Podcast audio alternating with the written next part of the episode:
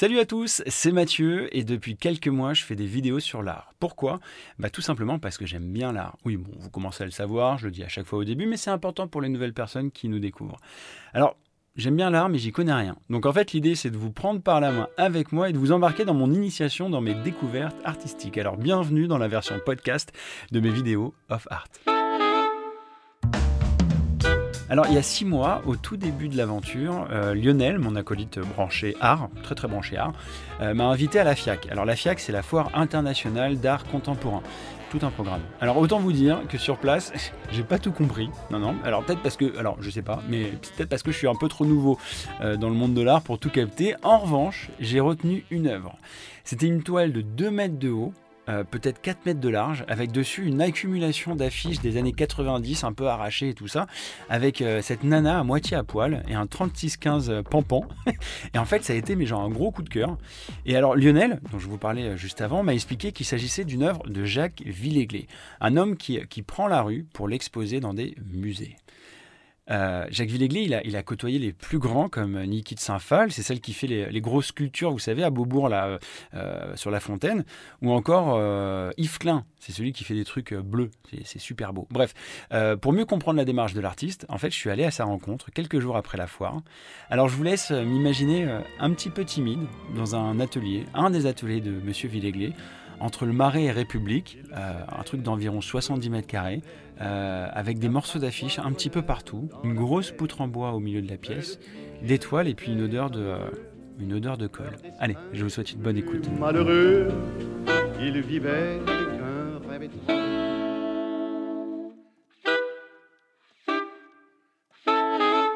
Alors bonjour Monsieur euh, Viglet, merci de nous recevoir dans votre, dans votre atelier.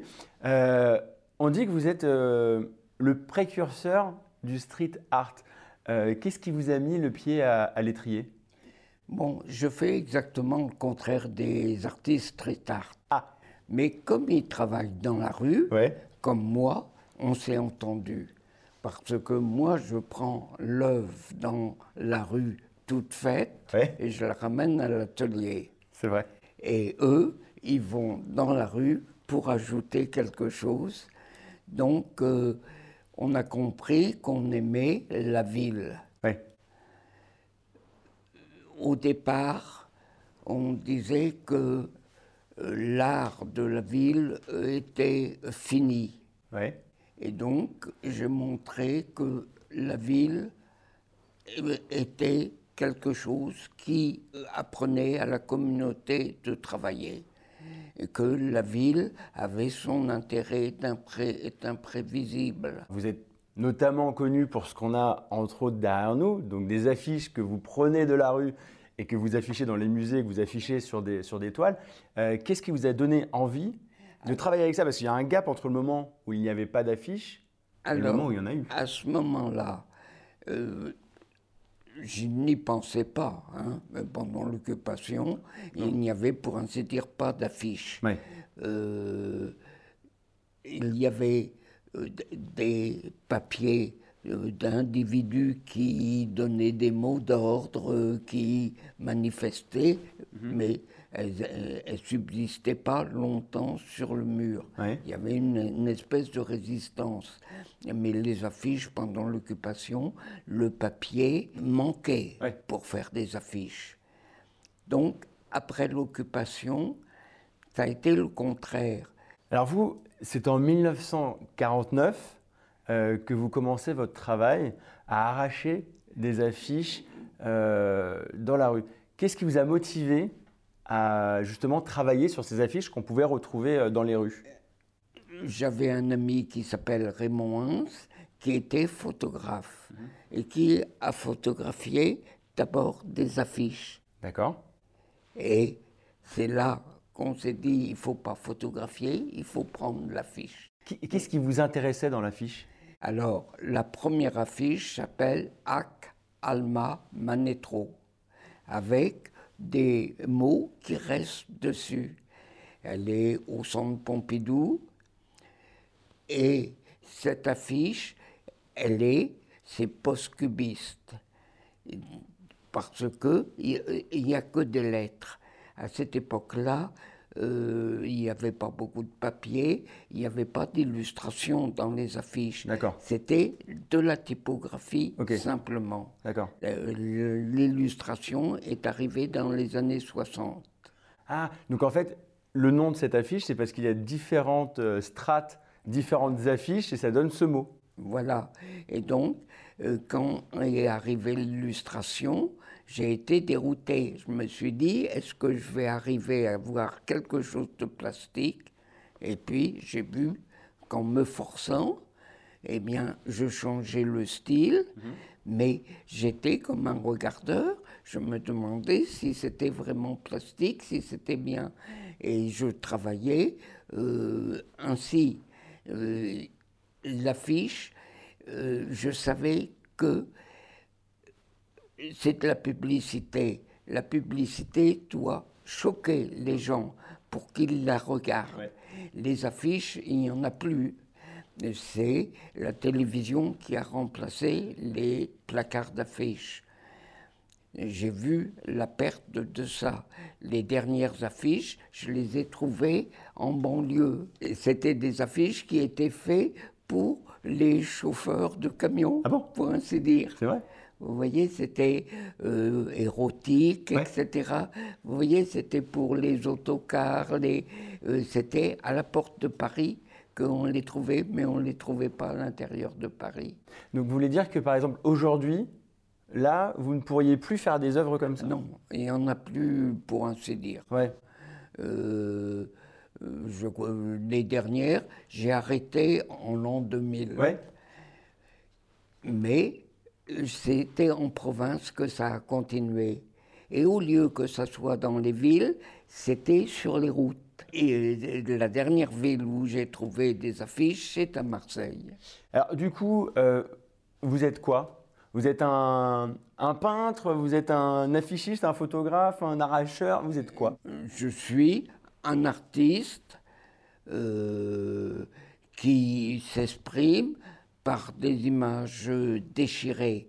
Mais mes déchirures, si on prend la définition de Maurice Denis, eh bien mes affiches correspondent à la définition de la peinture par Maurice Denis.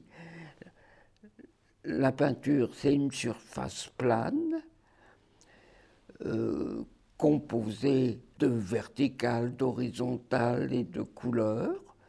Et voilà, je peux dire que je me réfère à une, définition de la fin du 19e siècle. Vous dites que euh, via ces affiches, vous vous exprimez. Euh, qu'est-ce, que, bah, qu'est-ce que vous voulez dire? Quel message vous voulez faire passer? Non, parce que le mot message, ça me rappelle le maréchal Pétain. Ah, alors on va trouver autre chose. Euh, qu'est-ce que. what do you mean about the, affiches c'est comme, c'est comme un musicien euh, la peinture abstraite, c'est comme euh, la musique, c'est pour créer une atmosphère. Euh, ce n'est pas pour passer des ordres de messages et tout. Il y a des, des dessinateurs qui sont violents, des caricaturistes, qui sont des grands artistes. Et moi, je fais un tableau avec des couleurs quelquefois euh, des têtes, et les cubistes ont amené la typographie, euh, Braque a amené la, typographie dans euh, la peinture. Donc, je suis dans la tradition de la nouveauté.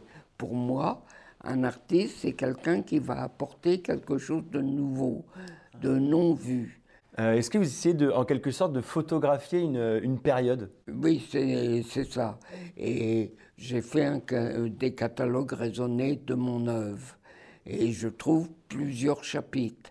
Il y a euh, un style où il n'y a que des lettres qui sont superposées. Qui, il y en a qui sont pris par temps de pluie alors le papier est déchiré dans son épaisseur, alors on a des transparences.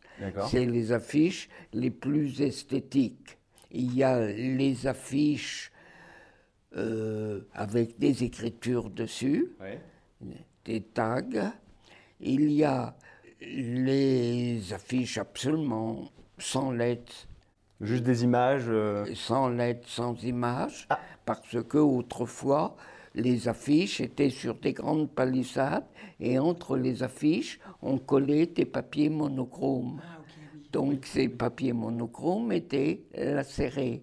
Donc une, une affiche sans lettres et sans figure, ce n'est pas une affiche. Ah oui, du Donc j'introduisais quelque chose qui était vraiment nouveau dans le monde. Ce qu'il y avait c'est que le travail était fait par des anonymes. Moi, je pouvais m'enorgueillir de dire que c'était moi qui le faisais. Mais en fait, c'était pas vous. Non. c'est les gens qui arrachaient. Alors, je l'ai appelé le lacéré anonyme. Parce que le lacéré, selon une certaine dialectique, un lacérateur est un être lacéré. D'accord. Et il est anonyme parce que je ne sais pas qui a. Je ne sais pas qui a, qui a fait l'œuvre. Donc en fait, c'est une œuvre participative. Alors, ça me donnait toute liberté parce que le matin, je pouvais prendre une, une affiche très composée et le soir, prendre une affiche où c'était plein de désordre. Alors j'étais le Vilglé du matin ou le Vilglé du soir. Ah oui, d'accord. Donc en créant la série anonyme, c'est comme le juif errant. Hein, c'est un mythe. Ouais. Et donc euh, j'avais toute liberté parce que c'est plus moi qui faisais l'affiche, c'était le lacéré anonyme. Et moi, j'étais là pour mettre en valeur ce personnage euh, anonyme. Bon, on parlait juste, euh, juste avant de, euh, de, montrer une période, de montrer une époque. J'ai rencontré Rosenpratt lors de Paris Photo, qui nous donne justement son point de vue sur les artistes et l'importance d'un artiste dans une période. Je vais vous montrer l'extrait, vous allez me dire ce que, ce que vous en pensez. Ce qui me plaît, c'est que je suis contente de, de comprendre mon époque et je pense que les artistes ont un côté de sismographe et euh, nous montrent des choses de notre époque que nous ne saisissons pas forcément immédiatement. Et d'autre part, je trouve que c'est l'âme d'une société et que euh, une société sans art est une société qui est morte. Est-ce que vous êtes euh, d'accord avec ce que dit Rosen Pratt, qui est entre autres collectionneuse, qui euh, travaille pour Cadiste Oui, je suis d'accord avec ce qu'elle dit. Le premier article que j'ai écrit s'appelle Des réalités collectives. Oui. C'est-à-dire que c'est pas la réalité d'une personne, c'est la réalité d'un groupe. quand on fait pour une personne, c'est maniérer, c'est euh, personnaliser. L'art euh, doit pouvoir plaire à des gens de milieux différents. Je vais vous montrer une autre euh, image. Et je voudrais avoir votre point de vue là-dessus, quelque chose qu'on voit un petit peu partout dans les rues, défense d'afficher. Voilà. Qu'est-ce que ça vous évoque? Défense d'afficher, loi du 29 juillet 1881, ça ne concerne que les murs qui appartiennent à l'État. Est-ce que vous avez déjà eu envie de travailler avec, euh, avec ça, justement, avec euh, ce euh, défense d'afficher Oui, avec Raymond Hins, on avait fait une, un film qui, qui s'appelait comme cela. Jacques, c'est quoi un mouvement? Bon, il y avait un personnage qui s'appelait Yves Klein. Oui qui faisait le monochrome. Le bleu. Et donc, il avait besoin, il faisait la révolution bleue. Oui. Alors, quand on fait une révolution, on ne peut pas être tout seul. Non. donc, euh, il, y avait un critique euh, très agité, très ambitieux, et si un critique s'occupe d'un mouvement, ça lui donne du poids. Alors, euh, chez Yves Klein, qui faisait des peintures monochromes bleues, et le bleu, c'est la couleur la plus fragile qui soit. D'accord. Donc, sa peinture, il ne la touchait pas. Il mettait du vernis sur une toile et il faisait tomber de la poudre bleue dessus. Il avait besoin d'avoir un groupe, parce que quand il y a un groupe, ben, ça fait parler. Quand on parle de l'autre, on parle de vous, etc.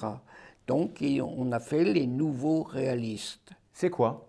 Eh bien, on, on avait le point commun qu'on ne faisait pas vraiment de la peinture avec les mains. Ah. Tingoli, c'était une machine qui faisait des peintures. Niki de Saint-Phal, euh, elle faisait des tableaux en tirant des fusils sur des poupées qu'elle avait fait. Euh, nous, les affiches lacérées, on les trouvait dans la rue. vous voyez, c'était une autre façon de travailler. Et ce mouvement s'est arrêté Ce mouvement, trois quarts d'heure après avoir signé, on s'est tous brouillés. Donc ça a duré trois quarts d'heure. Donc ça a duré trois quarts d'heure. Sacré mouvement. Hein. le plus long de l'histoire. on, s'est toujours fréquenté quand même. D'accord, ok.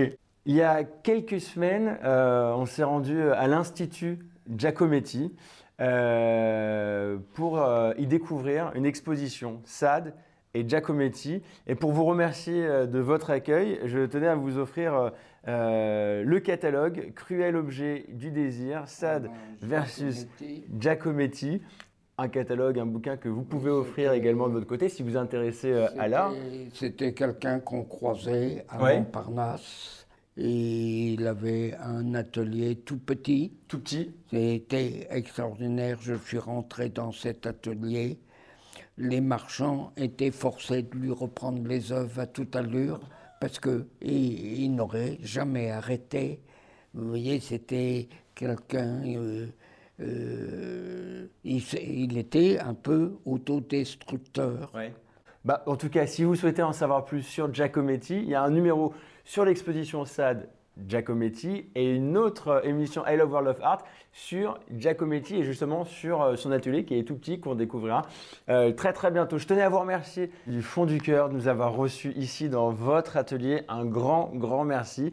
Euh, j'espère que vous avez découvert ou redécouvert l'artiste Jacques Villeglé qui a accepté d'intervenir aujourd'hui dans I Love World of Art. Un grand merci Jacques. Merci bien de votre invitation.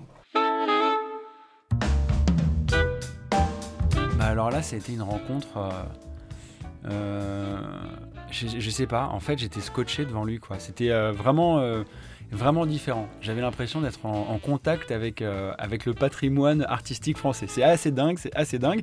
J'en ai encore un petit peu la chair de poule. Bon, en tout cas, j'espère que ça vous aura plu.